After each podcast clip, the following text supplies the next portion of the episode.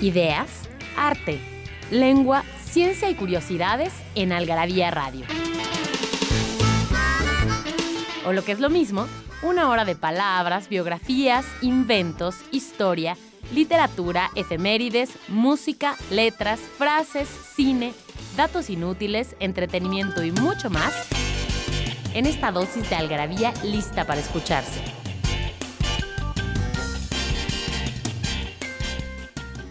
Algarabía Radio. Primero, el principio. Inquipit.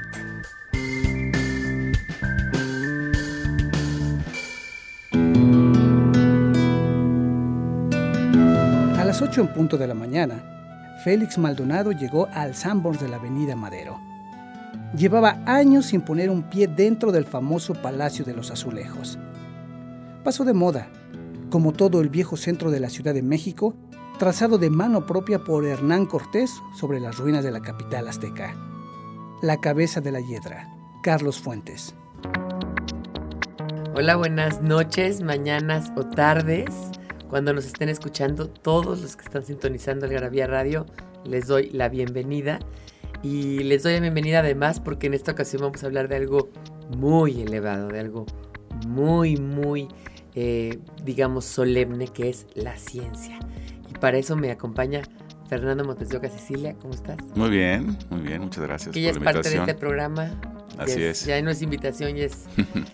este, sí, vamos a hablar de algo. Bueno, yo, yo lo pongo en el prólogo de este libro, que sí es como muy. Todo el mundo cuando habla de ciencia habla de lo elevado, lo solemne, lo, lo distante, lo que solamente está en los laboratorios, ¿no? Yo creo que el título del libro quedó perfecto hacen la presentación del libro diciendo exactamente que vamos a platicar la ciencia como estuvieras en la casa de algunos cuates y que le quitas eso, ¿no? La solemnidad y lo, la seriedad a la ciencia, porque la ciencia puede ser muy divertida, como lo vamos a ver ahorita en este, en este programa. Y además, además de divertida, yo creo que le quitamos también esta, esta parte de inalca, o sea, ¿cómo te diré? Incomprensible, porque lo que más la gente siente es, no, yo esas cosas no las puedo entender. Yo muchas, muchas veces, muchas veces, a mí me preguntan que si yo estudié letras, ¿por qué era mala en matemáticas? Yo no, no fue mi caso. Yo no era mala en matemáticas, a mí me gustaban mucho las matemáticas y la física y esas cosas. Eh, hay mucha, pero hay mucha gente que estudia las carreras humanistas o de, o de, humanidades porque no, justamente no le gustan las ciencias, ¿no? Sí, puede, puede ser. A mí no es, no es el caso. A mí, yo no fui bueno en matemáticas, ni me gustan mucho las matemáticas.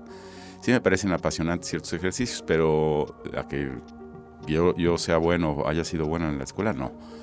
Pero siempre me gustaron más las ciencias sociales, por eso estudié Derecho, ¿no? Pero sí, la ciencia no siempre, siempre, casi siempre está ligada a matemáticas, pero no necesariamente, ¿no?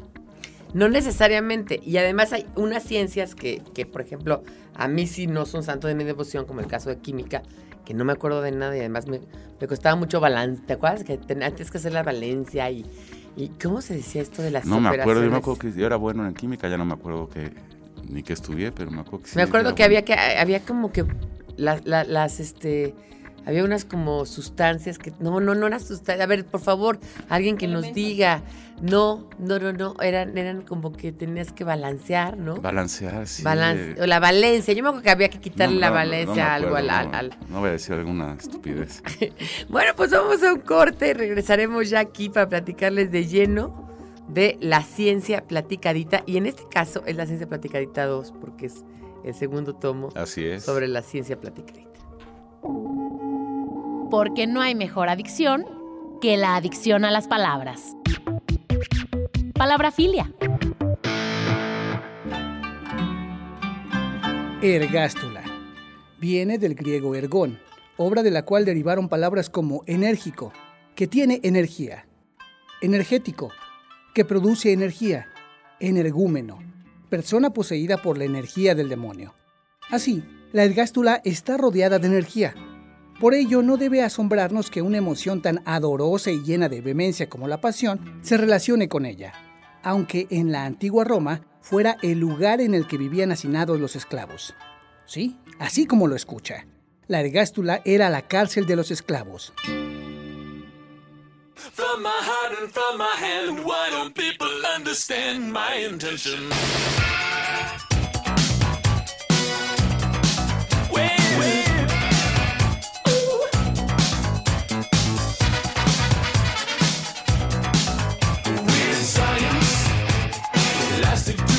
Herzen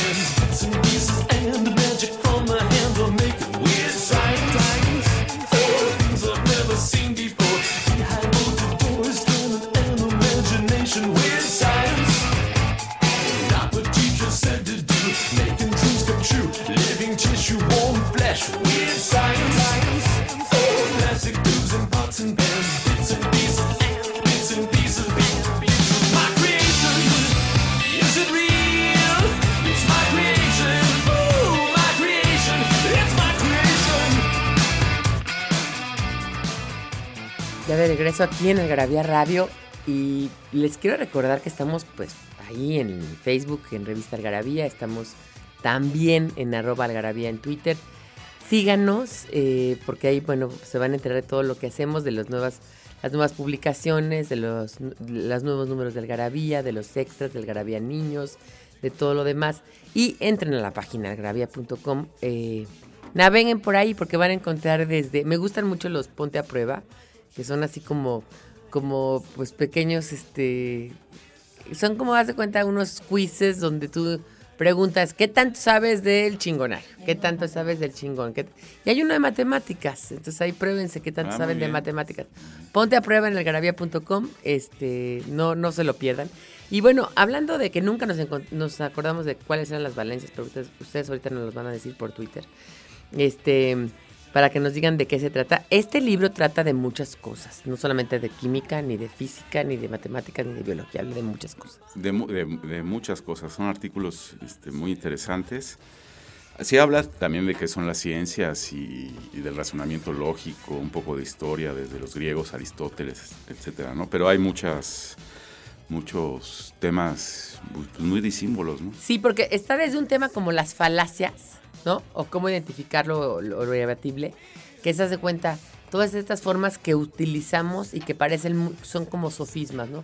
Son como frases que parecen muy contundentes y muy reales y que a final de cuentas son falsas. Así es, sí, sí, sí, son la, clásica estudios de lógica que, estudiamos en la, en la escuela, ¿no? Hay dos este, preposiciones y una conclusión.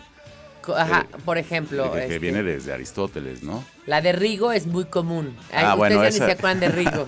de Rigo Tobar. ¿Te acuerdas de Rigo Tobar? Pero bueno, los que se acuerdan. ¿Tú también sí te acuerdas de Rigo Tobar o yo no tocó? Sí, sí, Rigo. Mira, hasta hizo una cara. Bueno, pues había la, clásica de Rigo Tobar que era El amor es ciego, Rigo es ciego. Ergo. Ergo, Rigo es amor. Exactamente. Rigo es amor. Entonces, esa era una de las grandes. Sí, los sofismas son estas, estas argumentaciones para tratar de acreditar o convencer de una falacia a alguien, ¿no? Exactamente. Esos son los sofismas. Y, hay, y están clasificados. Y, el, más clásico es el ad hominem. El argumentum ad hominem, sí, ese me encanta. Que es, por ejemplo, este. ¿Ya fuiste a ver la última película de Tom Cruise? claro que no. Ese güey está en la cienciología. No, a ver, eso no tiene nada que ver una cosa con otra. Exactamente. O sea, no porque esté en la cienciología quiere decir que lo que haga en el cine necesariamente esté mal. Te puede caer bien o mal, o igual no gustar como actor, que quizás es el peor ejemplo, porque Tom Cruise es muy odiado por la gente. Pero hay otro que es, es mejor, que es este. ¿Cómo le voy a hacer caso al nutriólogo si ese güey está panzón? Exacto, sí, sí, sí. No, bueno, sí. Es ad hominem, o sea, contra la otra, contra, el, la el que lo, el que lo está, digamos, contra el que el que profesa algo o dice algo. Contra, sí, contra tu interlocutor, digamos, ¿no? Sí, entonces dices, ¿cómo voy a, interlocutor o, tercera persona con la que estás hablando? Entonces dices, ¿cómo le voy a hacer caso a ese a ese pinche nutriólogo si está panzón? Ok, puede ser que el cuate esté panzón, pero no quiere decir que lo que te está diciendo que tienes tú que hacer no sea justo lo que tú tienes que hacer para adelgazar. Vamos a poner el ejemplo. Exactamente. ¿No? Exactamente. Y hay muchas, hay art, populum, ad nauseam. A ver, ad nauseam, esa me encanta.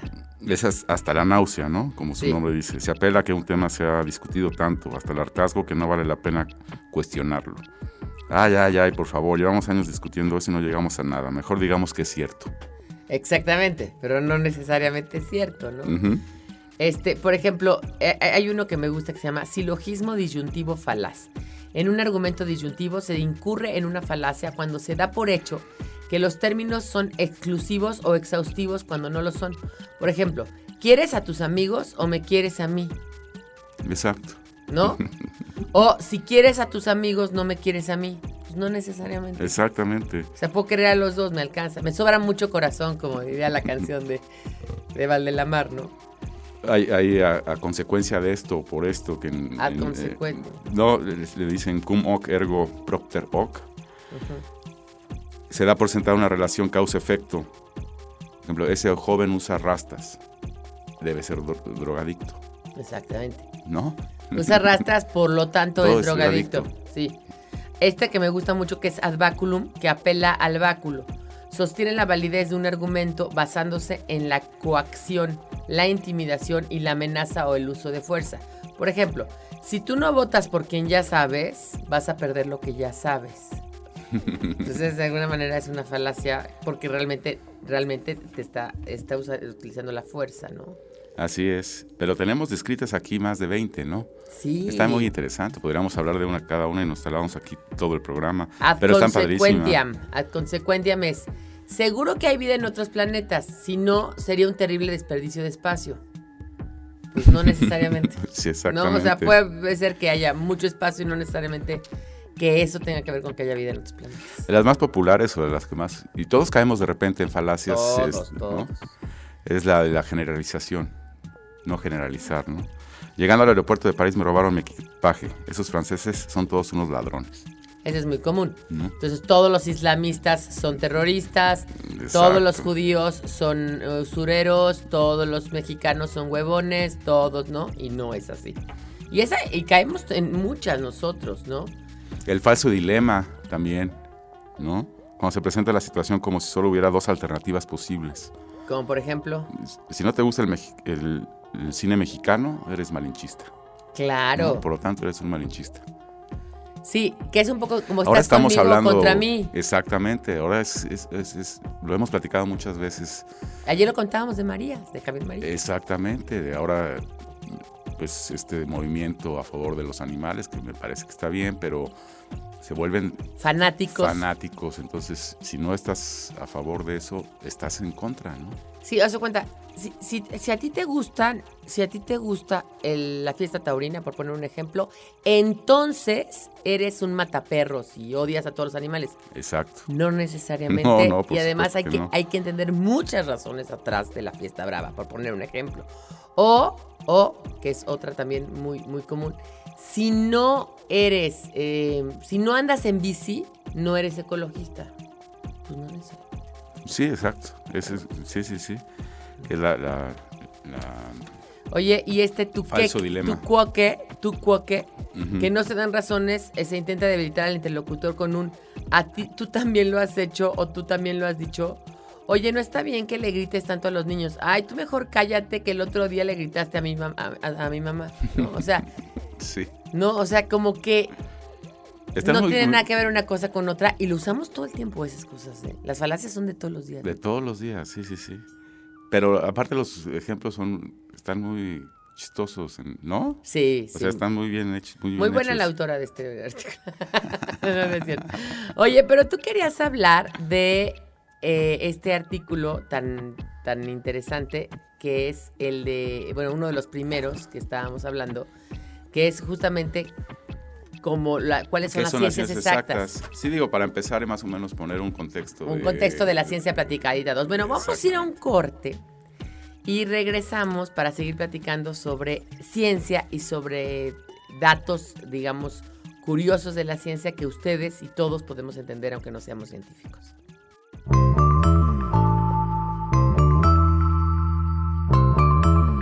Libros que hablan de lo que todos hablan, pero nadie escribe. Algarabía Libros. Es que no sabe igual mandar a otro a incomodar a su progenitora que mandarlo a chingar a su madre. Aceptémoslo. Somos hijos del chingonario.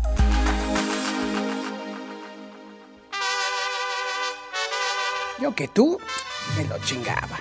Esta es una invitación a ejercer una justa acción, preventiva o punitiva, contra alguien que ha abusado de su posición y por lo tanto de nuestra confianza. También se aplica al referirse a alguien que, si bien no está del todo apetecible, demasiado gordo, flaco, viejo o medio federal, podría serlo para un momento de pasión carnal. O bien, a un bocado que no se debería uno de comer. Ejemplo, no manches, esa chava te está tirando la onda gacho. No está tan mal. Yo que tú, me la chingaba.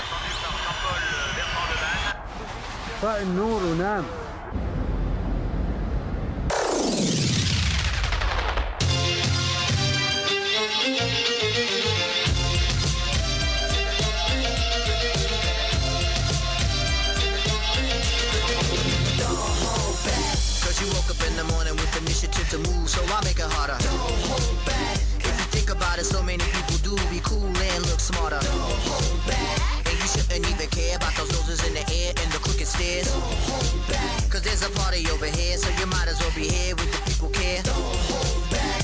The world, you're holding back. The time has come to. The world, you're holding back. The time has come to.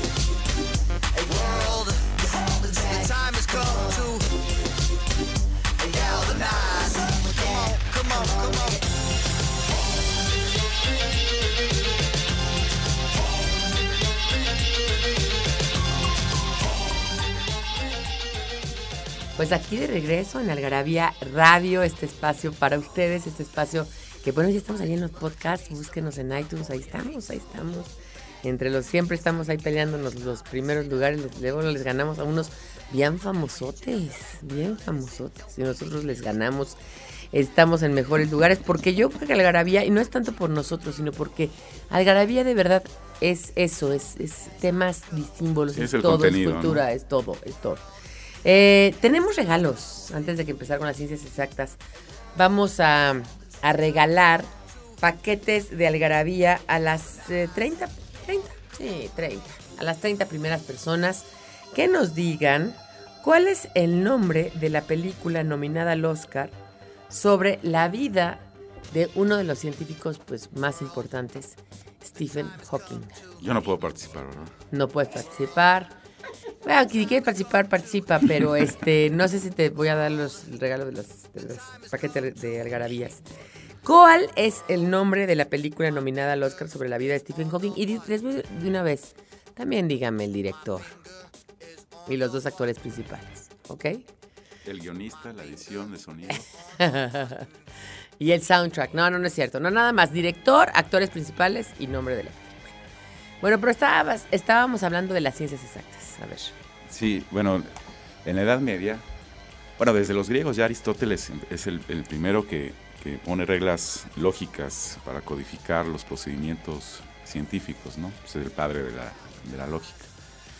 Pero ya en la Edad Media eh, hubo, digamos que la primera clasificación que duró durante siglos, hasta Siglos. Toda la Edad Media. toda la Edad Media, hasta que llegó Descartes. La época y moderna. Newton, ¿no? Que Sí. ese Newton es el... El papá, el papá eh, de los científicos. Sí, el número uno de la historia, ¿no? Pues el, el Baby Ruth de. El baby Ruth de las ciencias, ese Newton. Oye, pero aparte, cuando digo el papá, digo el, el- el- yo soy tu papá, ¿no? Sí, yo soy sí, tu sí. padre, exactamente.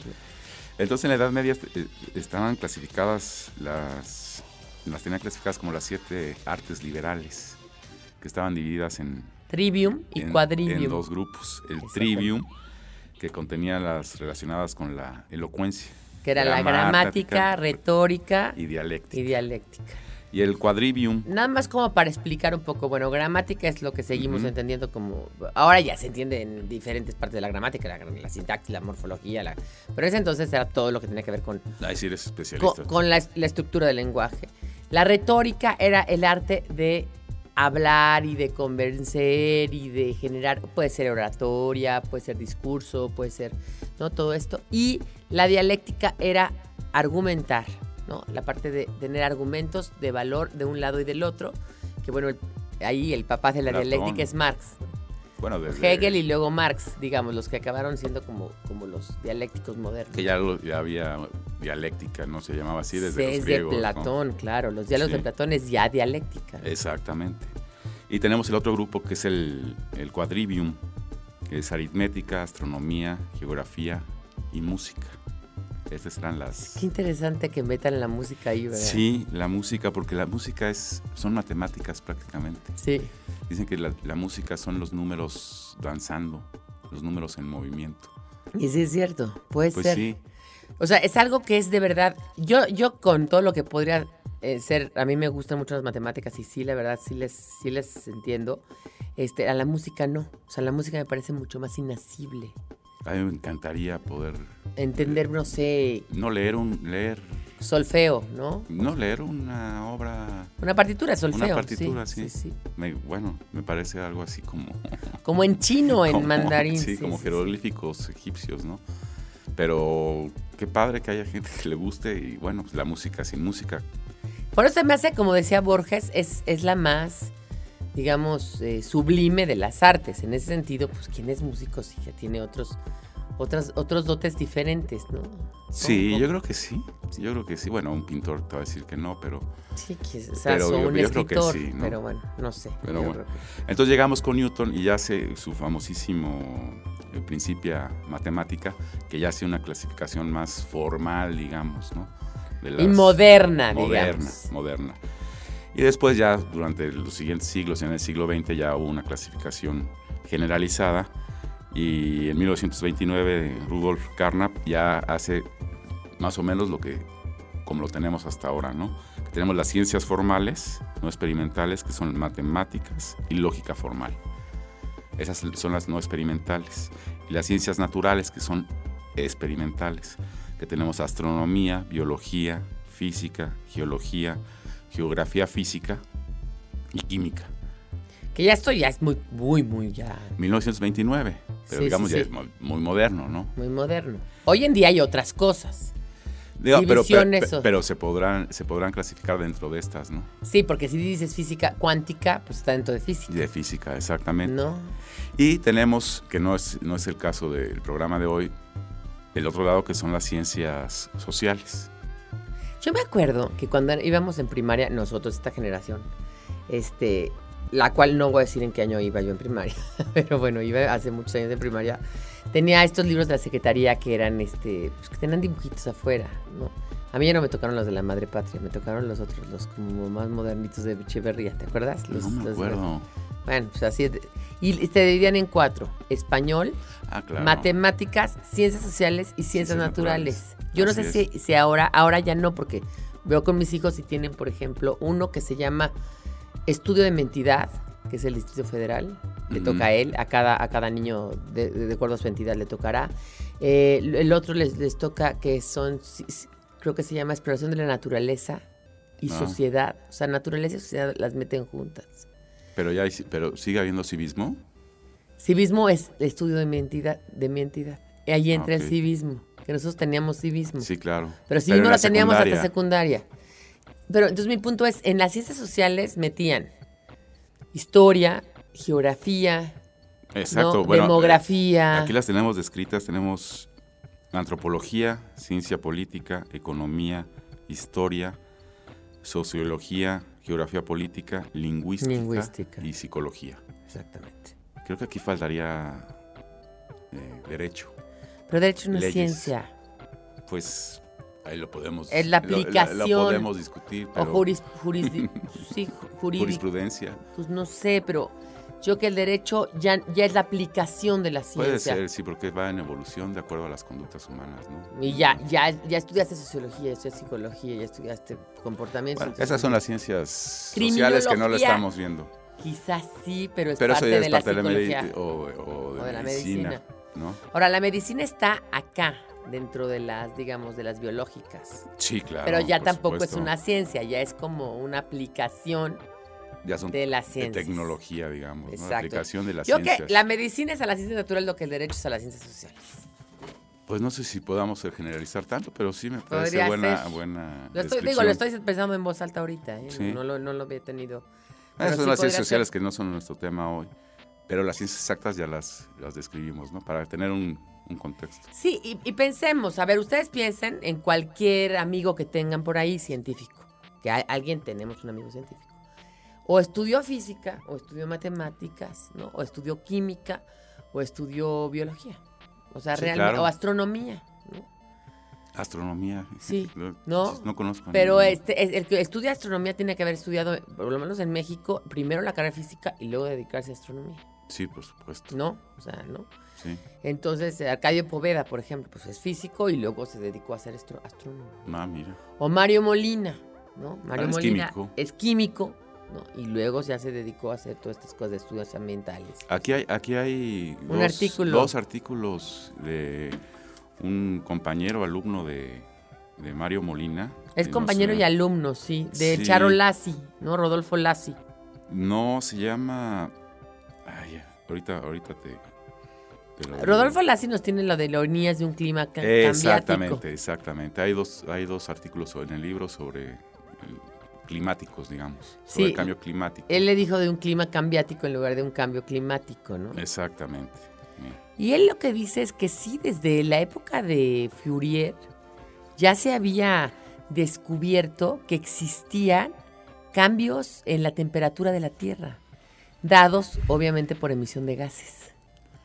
Pues sí, siempre ha habido catástrofes en la, en la Tierra, lo dice también el libro, ¿no? La última, y la última más grande, digamos, es la, la extinción de los, de los dinosaurios. De los dinosaurios. Ya puede ser por elementos o factores externos, puede ser un meteorito o propios de, de la formación, de la evolución del terrestre, ¿no? Volcanes y mares, etcétera. Las glaciaciones, por ejemplo. Hay toda una, hay toda una, una filosofía, si le podemos llamar así, de gente que no cree en el cambio climático, que dice que es una- un comportamiento natural de la, de la Tierra esto de que se eleve la temperatura, que hubiera pasado con el hombre o sin el hombre. Yo no estoy muy de acuerdo, no, no tampoco tengo los conocimientos, pero si hay millones y millones y millones y millones de automóviles, algo deben afectar, supongo. Claro. A- a- además de afear. Dicen que si hay algo afeado a las ciudades han sido los coches. No sé, Sí. me parecen peor los tinacos. Bueno, o me parece los rotoplas. sí. Oye, no, o, los- o las varillas sueltas con una coca Bueno. arriba, con un casco de coca arriba, por Pues si sí. se le echa otro piso, porque uno nunca sabe si le va Bueno, a echar otro piso en la casa. Nunca muere. No, oye, pero ahorita que dijiste de, de, de esto de que de que los coches pues, han cambiado el mundo o que pues yo creo que sí, o sea, el, el hecho de que nosotros como animales que vivimos en la Tierra hayamos desarrollado una serie de cosas, vamos a hacer algunos cambios de la Tierra, pero la verdad es que los que nos vamos a extinguir vamos a ser nosotros, la Tierra iba a seguir. Sí, por supuesto. Bueno, va a seguir hasta un momento, ¿no? Hasta un momento, pero no dado por extinga- nosotros. Cuando se extinga el sol, se, se va a extinguir la Tierra. Pero a lo que te, lo que te quiero decir es, nosotros nos vamos a extinguir antes de eso. Entonces, pues, hay miles de especies que se han extinguido. Bueno, hay otro, hay otro artículo sobre cuántas especies, en- aquí en el libro de la ciencia platicadita 2, de, de cuántas especies hay y cuántas han es- este, extinguido. Bueno, pues Extinguido. vamos a un corte. Regresamos ahorita para seguir platicando sobre eso y justamente sobre cuántas especies hay en la Tierra, si ustedes es- hagan un, hagan un conteo por ahí. ¿No sabes dónde ¿No es acierto Algarabia Adicción? Algarabia ¿Sabes dónde es acierto Algarabia Adicción? En Algarabia Shop conviven todas nuestras publicaciones, objetos y mini almanaques. De los creadores de Algarabía y El Chingonario, Algarabía Shop. Palabras para llevar. www.algarabíashop.com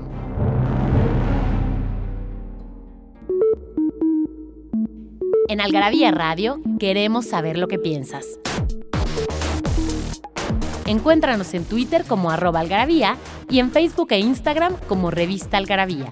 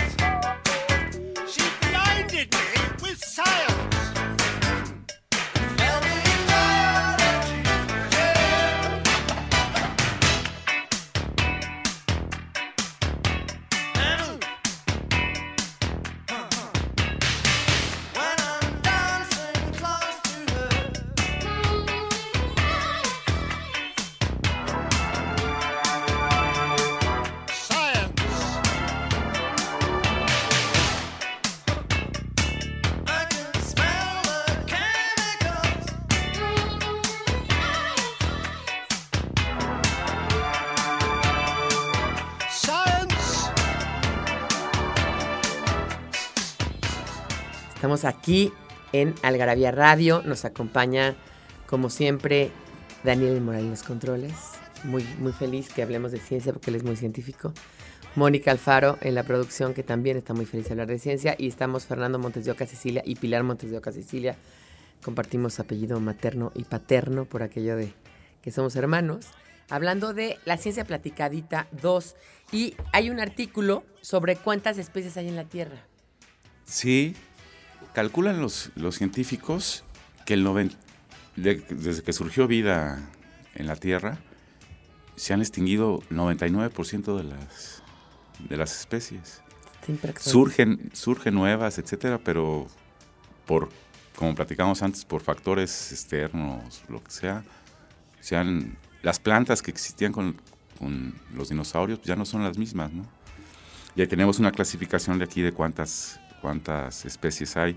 Tienen clasificado los científicos más o menos 1.750.000 especies. Eso es poquitito, porque dicen que faltan por descubrir de 30 a 100 millones. Híjole, de especies. Es impactante eso. 100 millones de especies faltan por descubrir, cuando tenemos nada más clasificadas 1.750.000. 1.750.000 especies. Y tenemos aquí las, las categorías y más o menos. Lo que más hay son, son insectos. Sí, eso es lo que más hay. Casi un millón, ¿no? De los 1.750.000, casi un millón. De las son- especies. De las especies son insectos. Después vienen los hongos y líquenes, 100.000. Que yo hubiera pensado que había más hongos y líquenes que, que insectos. Y no, me dijeron, no, a ver, lo que más hay son insectos. Bueno, nueve veces más nueve que veces más. insectos. sí, sí, sí, sí. Después algas, 80 mil. Arañas y escorpiones, es la cuarta, 75 mil. Para los que tienen aracno- Miedo a aracnofobia. aracnofobia, pobre, porque son arañas y escorpiones. Están, qué chistoso que estén clasificadas en la, Juntos, misma, en la sí. misma, ¿no? Después los moluscos son caracoles, pulpos, almejas, 70 mil. Peces, 22 mil. Reptiles y anfibios, 10 mil. Más o menos igual que aves. Y los mamíferos es la, la- es la, La más pequeña. la más pequeña, 4.500. 4.500 mamíferos, de Pero los cuales uno somos ¿no? nosotros. Sí, claro, por supuesto. ¿No? Sí, el único mamífero sin, sin desnudo, ¿no? El mono desnudo. El mono el, mono, desnudo. el único, el único animal desnudo y el único animal que desarrolló el lenguaje. Pues es que- Oye, pero lo que está interesante es como es tú, ¿cuántas faltan por descubrir? Pues sí, y se descubren, fíjate, eh, se descubren, hay revistas especializadas que publican todos los días nuevas especies. Hay gente que, Nature y que- todas que esas. van a las cuevas, al fondo del mar, y todo el día están científicos que, bueno, pues mis respetos para ellos, ¿no? Que se están metiendo los, eh, nuevas especies. En el fondo marino hay muchísimas especies que no, que no conocemos. Pero se hace un cálculo desde, de- desde el 2001 se han descrito 16.000 nuevas especies desde el 2001. Cinco especies descritas por día, o casi una especie cada cinco horas. Descubre el ser humano, imagínate, una especie cada cinco horas. descubre el ser humano. La mayoría son insectos. Hay muchas moscas, fíjate. Yo no sabía eso. Para que lean el libro, la verdad, qué interesante y está. Muchas virus- y moscas, los distintas virus y las, moscas. y los virus y las bacterias, ¿dónde entrarían? eh? Ese tenemos, ah, tenemos otro artículo que se llama muy interesante, que es cómo se clasifican las especies, reino animal, reino vegetal y todas las controversias que ha habido en la clasificación. Sí, se llama Crónica, Crónicas de los Reinos Vivientes, donde se narra la re- creación de los cinco reinos, lo que vimos en la escuela. Entonces, pues sí, nosotros primero nos habían dicho que era el reino animal, el vegetal. Yo me acuerdo que una vez, déjenme contarles, que tuve que, por azares de la vida y de, de algo que no, no, no viene al cuento aquí, tuve que tomar un curso con religiosos del Opus Dei. Y entonces sacaron su PowerPoint todo mal hecho y dijeron, bueno, este, vamos a hablar sobre antropología física, así le dicen ellos. Antropología física es el estudio del hombre, ¿no? Eh, desde el punto de vista evi- evidentemente religioso y aristotélico tomista dice, bueno, aquí las especies de la Tierra se dividen en, pone así un, una- un slide y pone el reino mineral, el reino vegetal, el reino animal y el reino humano. Ah, caramba. Entonces Manuel, mi marido, alza la mano y le dice, oye, no, esto está mal. ¿Cuál ¿no? es? No hay reino humano, o sea, el reino es animal. este, usted no sabe de lo que está hablando y no, no. O sea, el, el cuate siguió hablando de su tema este, religioso y que porque Dios no se ve hecho su imagen y semejanza, pero bueno. Aquí, Bueno, a ver, ¿cómo está esta Dei. clasificación? Esa era del Opus Dei, claro. Bueno, lo primero, lo, lo básico es dividir desde los antiguos reino animal y reino vegetal. Sí. Pero con el conocimiento posterior científico, sobre todo con la invención del microscopio, pues empezaron a ver que hay muchos más. Ahorita por eso me preguntabas de las vi- virus y bacterias. Entonces empezó a ampliar muchísimo. Lo primero que, que descubrieron es que los hongos no son ni animales ni vegetales. Ese es interesantísimo, sí. Entonces, en vez de reino animal, reino De vegetal hecho- y reino fungi. Eh, fungi o fungi o Eh, fungi. o Ajá. le- Que fíjate que es bien chistoso porque cuando, ah, volviendo a lo- al nutriólogo aquel que hablábamos que es panzón, cuando el nutriólogo ese panzón dice, usted puede comer hongo y le sirve como, como bistec. O sea, si usted se come un portobelo, le funciona como si fuera un bistec. No igual, no de la misma manera, pero sí tiene mucha proteína. Es que no es planta. O sea, No. comer hongo sí te alimenta de diferente manera a comer espinaca. Por supuesto, es una. Es Tiene mucha un reino más aparte. Es un reino aparte. Y Bueno, a mí esta me gustan los hongos Bueno, mucho, a mí ¿eh? me fascinan. ¿Quién- ¿A quién no le gustan un- unas quesadillas de champiñones? Uf, ¿No? Con quesito o sin quesito. qué rico. No sé Mm. por qué siempre, casi siempre los hongos van con salsa verde, Verde. cruda. Cruda. o, o, o, espérate, o sabes qué, Sí. O una cazuelita de champiñones con queso. Ayer me ¿no? También. preguntaba, ayer me preguntaba Paula, que todavía Paula O es una, una compañera este, que es argentina. Ah, Y me preguntaba, me, me decía que todavía no agarra el La código de las salsas, de cuándo usar verde o roja, o cuándo comer chile a mordidas, o cuándo... no les pueden agarrar esa No. onda. Eso deberíamos de hablar un- en un programa de todo, totalmente de eso, porque los argentinos, de hecho, un amigo mío contaba que llegó a comer quesadillas con Oliverio, que ya es argentinmex, argenmex, con su- el argentino y ese enregado, y entonces llegó ahí y obviamente pues le sirvieron cada uno sus quesadillas y ves que pues donde están los guisados, las señoras tienen ahí los, también están la salsa, la crema, el queso, la cebolla y tal, y las salsas, entonces él le puso crema, queso, cebolla, salsas, y el argentino le puso crema, cebolla, sal, y luego le empezó a poner arriba pues picadillo y los guisados arriba, el de la quesadilla. Entonces la señora pues se enojó y le dijo, oye, ¿qué onda Esa con tu ya son amigo? triples, ¿no? No, esas ya son. Y, y entonces eh, dice, pero, pero es que pongan bien el código. ¿Cómo voy a saber yo hasta dónde me sirvo, qué no me sirvo, no? Sí, están juntos los botecitos estos Pero ¿a quién se le ocurriría ponerle, por ejemplo, a los tacos al pastor salsa pico de gallo? O a los molletes salsa verde. Sí, como que van con pico de gallo. Digo, no son reglas estrictísimas, pero sí más pero o menos. sí, ahí van. ¿no? Sí, Oye. te dan o, o salsa, bueno, ya nos fuimos por las salsas. Ya nos fuimos por la comida borrachas, porque ¿no? como siempre acabamos hablando de comida. Yo no sé siempre si tenemos hambre y siempre acabamos hablando de comida. Bueno, entonces, con el microscopio empiezan a conocer animales, seres vivientes más pequeños cada vez, hasta que llegan a los unicelulares, que también hay que clasificar. Ya no ya, ya a virus, los virus digamos que no son seres vivos, que necesitan de algún ser vivo para... si para los poder virus no se sabe bien dónde Pero están. bacterias, eh, sí, muchísimas, y unicelulares. Entonces empiezan a, pues hay que abrir otro reino, o el reino de los, de los solitarios, les dicen, ¿no? De los primerísimos también, pues, los, los, los que, digamos, de donde se originó todo, ¿no? Todas las demás especies. Esos son los protistas, digamos. Exactamente, sí. Protistas. Sí, sí, Exactamente. Pero para no aburrirlos con. Terminología. terminología, más o menos tenemos la clasificación de reino vegetal, animal, monera, protista, fungi, plantas y... ¿Y ya? y an- y- O sea, animal, sí, vegetal, eh, protera y fungi. Básicamente son ahorita los que existen. Y de ahí hay que clasificar Pues, cada nueva especie que se, que, Sí. se, que se encuentra, ¿no? que se encuentra. Y, y- y es interesante también pensar que en la Edad Media, que el otro decíamos que íbamos, vamos a hacer un número especial de la Edad Media, no sé, creo que el año que entra, eh, que, que en la Edad Media pues se pensaba en la generación espontánea, que decían, bueno, si usted deja, ¿cómo conseguir este, producir una rata? ¿Usted quiere tener una rata? Ah, pues ponga en, dentro de una caja, ponga un pedazo de carne y un pedazo de, Queso. de queso rancio y entonces... Tendrá gusanos. Tendrá ¿no? gusanos y luego será rata y tal.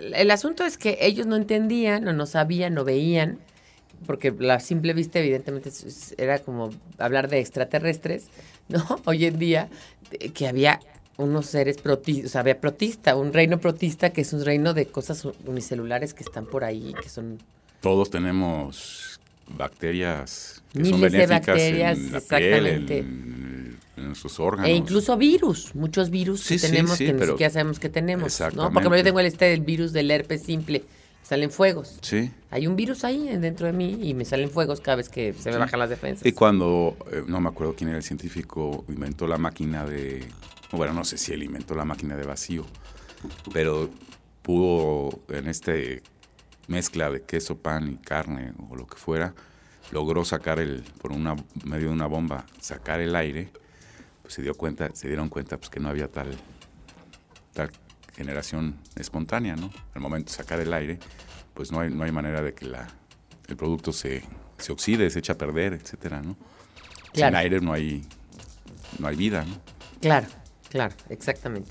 Oye, y bueno, pues eh, eh, este, esto de los reinos a mí me parece interesante porque olvídense ya del reino animal, vegetal y eso, que hay, hay más reinos y hay más especies por descubrir. En el, en el libro se darán, hay- se darán cuenta y conocerán más sobre esto, ¿no? Que lo que les podamos decir nosotros con nuestros... Oye, pero una cosa que yo quiero que tú me expliques, porque yo jamás de verdad he podido entender, es este, este artículo de Aquí hay gato encerrado. Hijo de Schrödinger. de Schrödinger. Vamos a ir a un corte, vamos a ir a un corte y regresamos con el gato de Schrödinger que no ¿Quién está sabe? aquí No está o, o si está, no sabemos si está dentro de la caja, si no está dentro de la caja. Y eh, no se olviden, eh, estamos en Algarabía Radio. No le cambien. Nos hicimos de palabras y se las pusimos a todo lo que pudimos. Libros, tazas, playeras, tarros, libretas, termos, mandiles, vasos, plumas, portavasos, etiquetas, portatabacos y mucho más.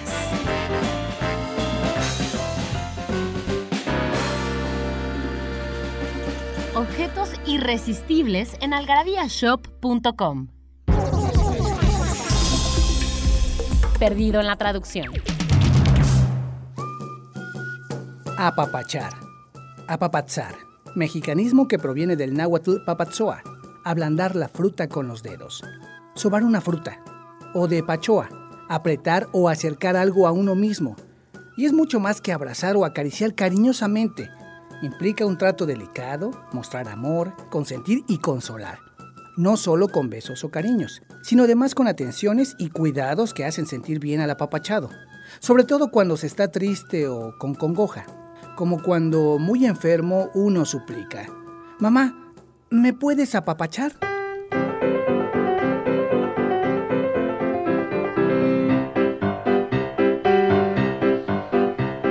There's antimony, arsenic, aluminum, selenium, and hydrogen and oxygen and nitrogen and rhenium, and nickel, neodymium, neptunium, germanium, and iron, americium, ruthenium, uranium, europium, zirconium, lutetium, vanadium, and lanthanum, and osmium, and astatine, and radium, and gold, protactinium, and indium, and gallium, and iodine, and thorium, and thulium, and thallium.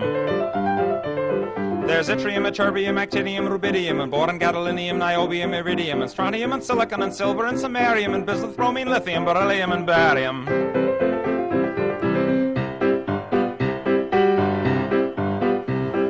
There's holmium and helium and hafnium and erbium and phosphorus and francium and fluorine and terbium and manganese and mercurium, molybdenum, and magnesium, dysprosium and scandium and cerium and cesium and lead, praseodymium and platinum, plutonium, palladium, promethium, potassium, polonium and tantalum, technetium, titanium, tellurium and cadmium and calcium and chromium and curium. There's sulfur, californium, and fermium, berkelium, and also mendelevium, einsteinium, nobelium, and argon, krypton, neon, radon, xenon, zinc, and rhodium, and chlorine, carbon, cobalt, copper, tungsten, tin, and sodium. These are the only ones of which the news has come to Harvard. And there may be many others, but they haven't been discovered. Pues aquí estamos confesando en Algarabía Radio, estamos hablando de La Ciencia Platicadita 2. Es un libro que ya está a la venta, muy importante. La Ciencia Platicadita 2 ya está a la venta en... eh, Exíjanlo cuando vayan a una librería. No, bueno, no sé si en un Summers, porque en los Summers a veces hay uno, a veces no hay, y es difícil, ¿no?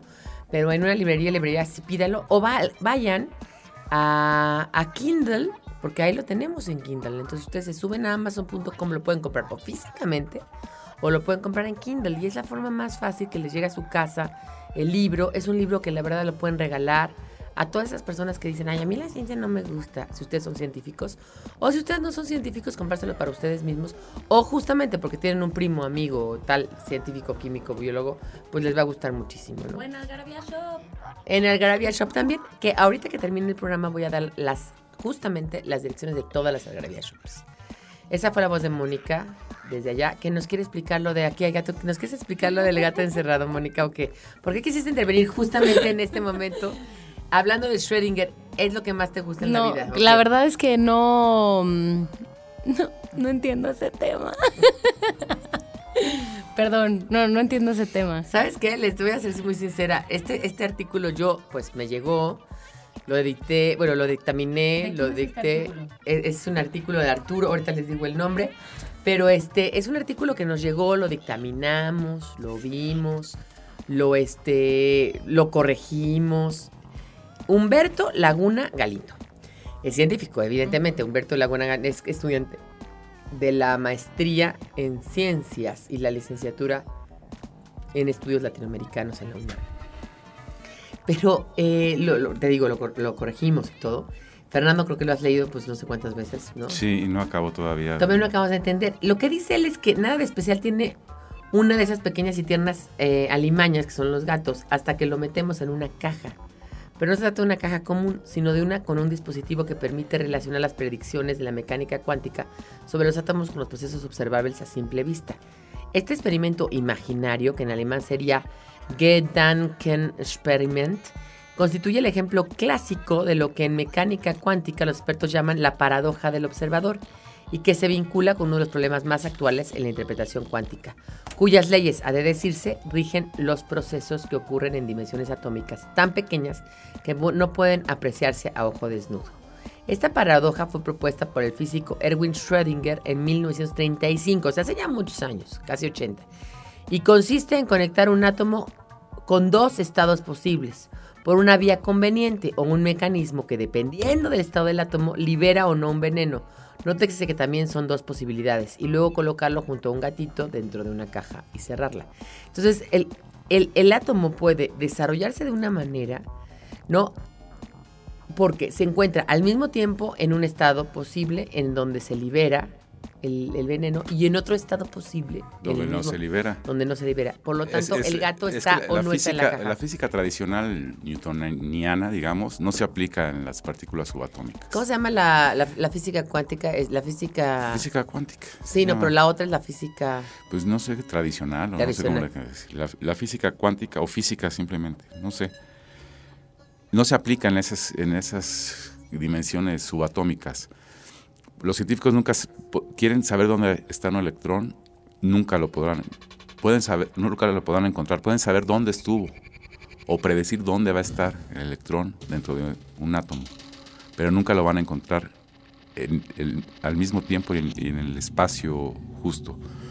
Entonces, más o menos por ahí va que puede haber dos posibilidades de encontrar un electrón aquí o allá.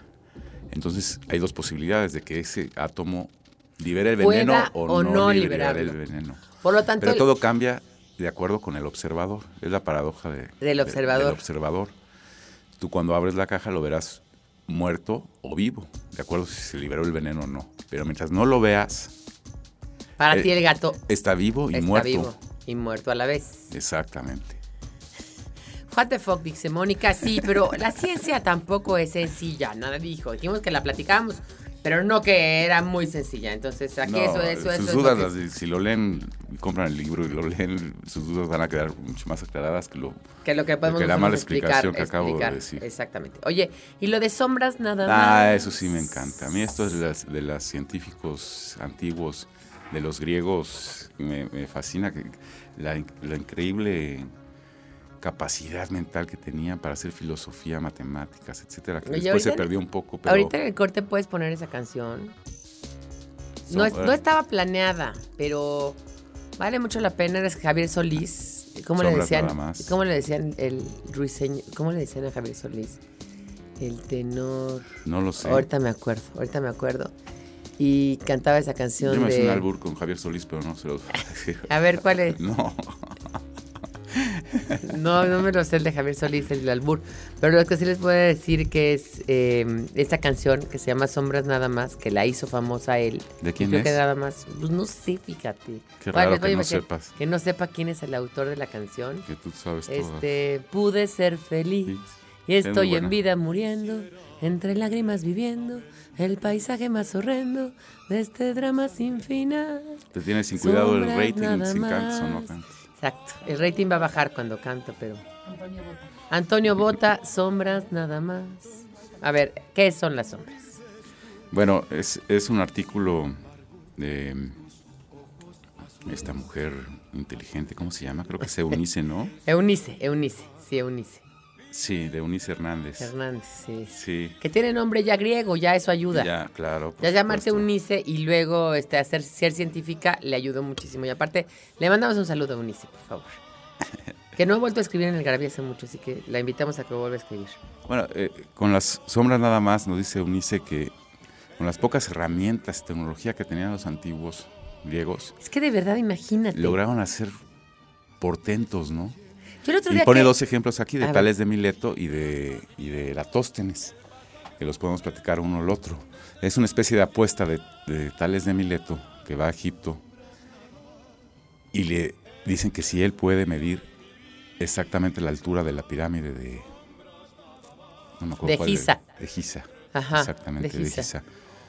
Porque no saben ¿Cuánto mide? cuánto mide. Y toma la apuesta, digamos, y dice, pues a ver cómo... A ver, ustedes ubiquen que no existían metros, ¿eh? O sea, no existía la medida metro, no existía nada. Exactamente. Y se le ocurre que con, La sombra. con la sombra pueda, podrá medirla. Y hace una cosa muy chistosa. Se pone, se acuesta en el piso de tierra y traza un círculo alrededor de él. Sí, así con las manos. Eh, No, de- de- un círculo justamente de su estatura. Ajá. Digamos que de la cabeza a los De pies. todo. ajá. es, es el, el círculo que traza. Al momento de que pega el sol, ya después ya se separa, al momento que pega el sol, que está en el cenit, digamos, no hay sombra, no, no, pone una, una estaca, un palo, en el centro del círculo, digamos. Y observa el sol. Cuando le pega el sol está en el cenit, no en hay el sombra. cenit, a las 12 del día no hay sombra. No hay sombra. Pero cuando el sol empieza a caer en la tarde, se empieza a formar la sombra de esta estaca, de este palo clavado. Cuando esa sombra llega justamente al círculo, a tocar el círculo que él había marcado, se da cuenta que hay un cierto grado y mide ese, ese, lo mide, no me acuerdo, no sé cómo lo medían en codos o en pulgadas, no sé, pero mide ese, ese, ese pedazo de sombra del palo al, al círculo que hizo y saca los grados. Dice, pues esto mide tanto, ¿no? Tantos grados. Voy a, voy a ver cuánto mide a esa misma hora la sombra de la pirámide de su punta. Ah, ah, ah, ok. Entonces él sabe que su estatura es tal por la sombra que, ¿no? Entonces, pues, lo único que hace es multiplicar, digamos. Qué impacto, ¿eh? No, o sea, a mí me- esas Y- cosas me parecen impactantes. y multiplica ese, ese, ese pedazo de sombra por la sombra De la pirámide y llega- y saca llega- La, la- la altura exacta altura. De, la, de la pirámide. Cosa que me parece... eh, Ah, O sea, me parece impresionante. El otro día que les contaba que fui a ver la película de Turing, de Alan Turing, que nosotros ya publicamos un artículo sobre Turing, que seguramente la próxima semana vamos a, a poder hablar de, de Alan Turing. Y Mónica me está diciendo que vayamos a un corte. Yo regreso, les platico de Alan Turing. Les digo dónde pueden leer, le, pueden comprar Algarabía, porque ya tenemos muchas tiendas, tenemos ocho tiendas. Y este, y repito, cómo se van a ganar las revistas.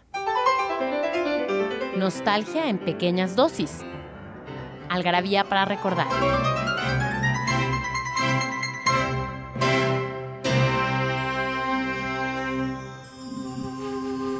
El 21 de marzo de 1963, la prisión de Alcatraz es oficialmente cerrada por orden de Robert Kennedy.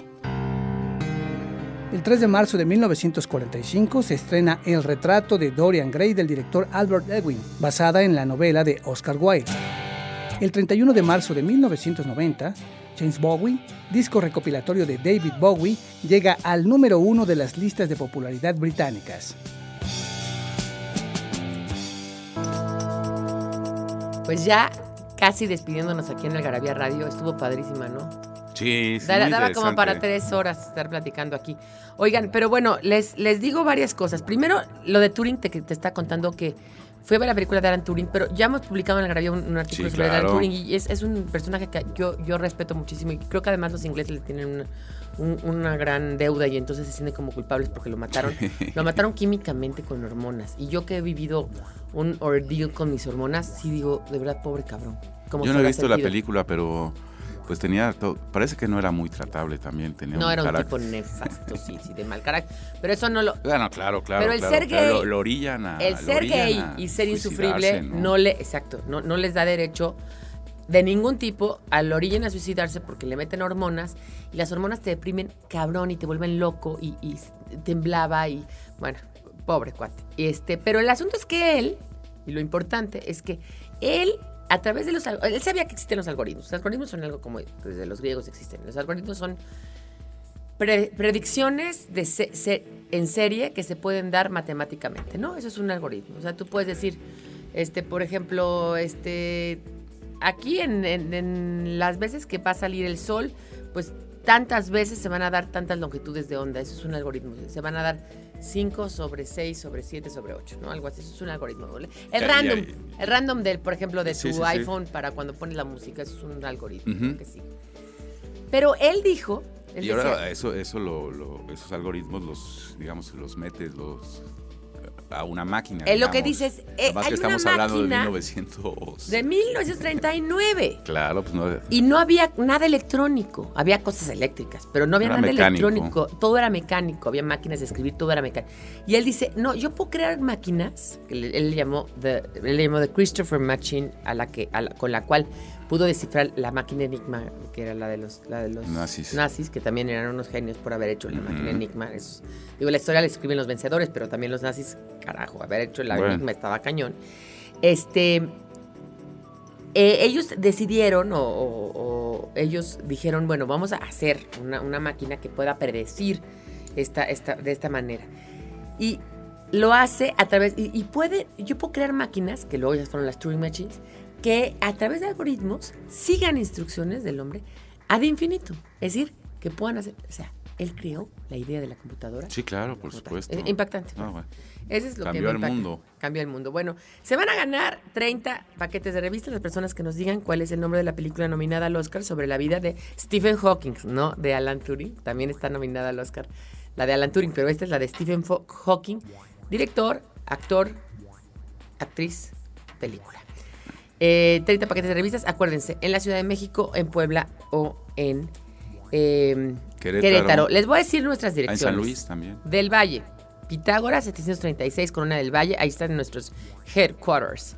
Entre Concepción Bestia y Torres Adalid, si van, ahí nos saludan. Coyoacán, Francisco Sosa 202, en el barrio de Santa Catarina, dentro de la casa Jesús Reyes Heroles. Downtown, Isabel la Católica, 30. No es Isabel la Católica, como yo siempre creí, es Isabel la Católica, 30. Local 4, entre Madero y 16 de septiembre, frente al Casino Español en Downtown de Grupo Hábitat Centro Histórico. Colonia Juárez, Londres 37, casi esquina con Dinamarca, dentro de la Casa Fusión en la Colonia Juárez. San Ángel, Amargura 5, local 8, casi esquina con Revolución dentro del Mercado del Carmen, junto a la gasolinera. Querétaro, Avenida Industrialización 4, Colonia Álamo, segunda sección, no sé cómo se llega ahí, cómo les decimos. Ah, en Alamos, todo el mundo sabe que, Ah. cuál es la colonia Alamos. Dentro del de la espacio fábrica. Gourmet La Fábrica. Puebla, 3 Sur, esquina 7 Poniente, Colonia Centro, dentro de Profética Casa de Lectura. También es muy fácil llegar. Son dos calles conocidas. Aparte, Puebla es muy fácil porque ¿sabes? son Es 3, 4, cuadriculada, 5, sí. sí. Y San Luis Potosí, Díaz del León 300, Colonia Centro, San Luis Potosí, San Luis Potosí.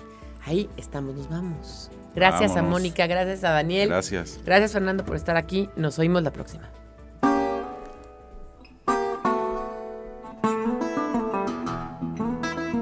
Esto fue Algarabía Radio. Conocimiento, ingenio y curiosidad en una hora. Porque la cultura no solo está en las bibliotecas, museos y conservatorios. Algarabía Radio.